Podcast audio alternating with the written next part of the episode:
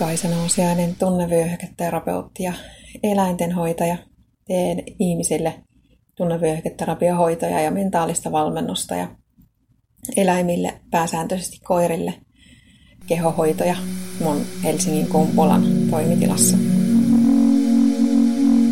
Mä olen aikanani toipunut masennuksesta ja mulla oli paljon apua siitä, että mä muutin ruokailutottumuksia, söin tietoisesti tiettyjä ruoka-aineita.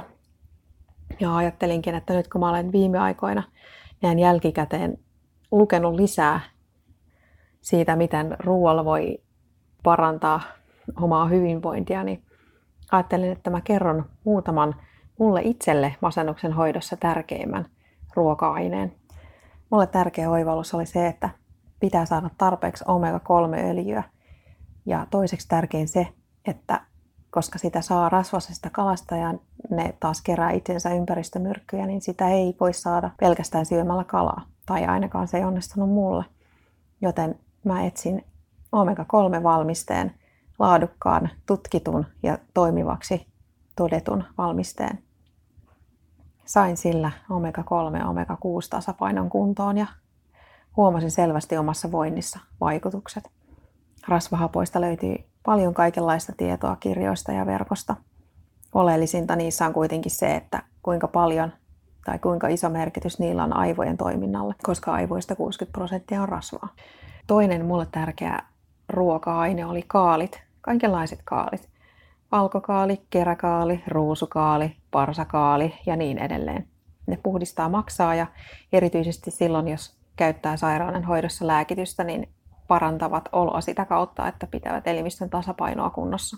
Masentuneena mulla oli kans jatkuvasti puutetta B-vitamiinista, koska se uupumustila aiheutti samalla kroonista stressiä. Ja sen takia mä söin papuja ja siemeniä, palkopapuja lähinnä ja liotettuja siemeniä. Liotettuja sen takia, että niistä taas ympäristömyrkyt liukenee siihen veteen. Ja näiden kautta sain B-vitamiinitasapainoa parannettua. Toki söin myös purkista B-vitamiinia lisäksi. Suklaa ja kaakao oli myös tärkeitä aineita. Ne piristi silloin, kun oli kaikkein huonoin päivä. Ja toisaalta tasapainotti ja rauhoitti silloin, jos, jos oli pää kovasti kierroksilla. Sahramista ja kurkumasta onkin puhuttu paljon viime aikoina. Ne oli mulle molemmat tärkeitä. Sahrami vaikuttaa hypotalamukseen ja sitä kautta hormonitasapainoon ja kurkuma taas toimii aivoissa samassa järjestelmässä kuin missä serotoniini erittyy, eli se lisää hyvää oloa. Mä huomasin, että mun elimistölle iso merkitys oli myös sipulilla.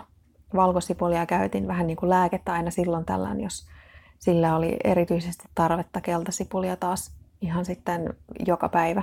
Tutkimusten mukaan sipuleissa on samoja aineita kuin maaestäjissä, niissä vanhemman polven masennuslääkkeissä.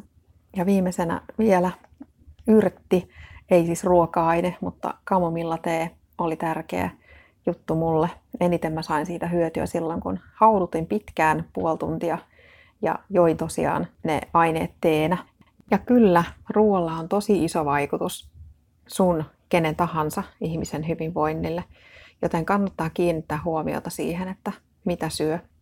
Löytyy tosi paljon tietoa aika helposti etsimällä, ihan vaan kirjastoon menemällä ja, ja kirjoja tutkimalla siitä, että mitä hyötyjä eri ruoka-aineista voi olla. Ja kokeilemalla selviää, että mikä sopii just sulle, koska yleistä ohjetta ei oikein voi antaa. Toisilla toimii toinen ja toisilla toinen paremmin. Ja tietysti paljon apua on siitä, että vaihtaa kokemuksia toisten ihmisten kanssa. Sillä tavalla voi tosi nopeastikin lyhyessä ajassa oppia paljon. Ja toistan vielä kerran nämä, mitkä mainitsin tässä. Eli kalaöljyt, omega kolme omega kuusi tasapaino.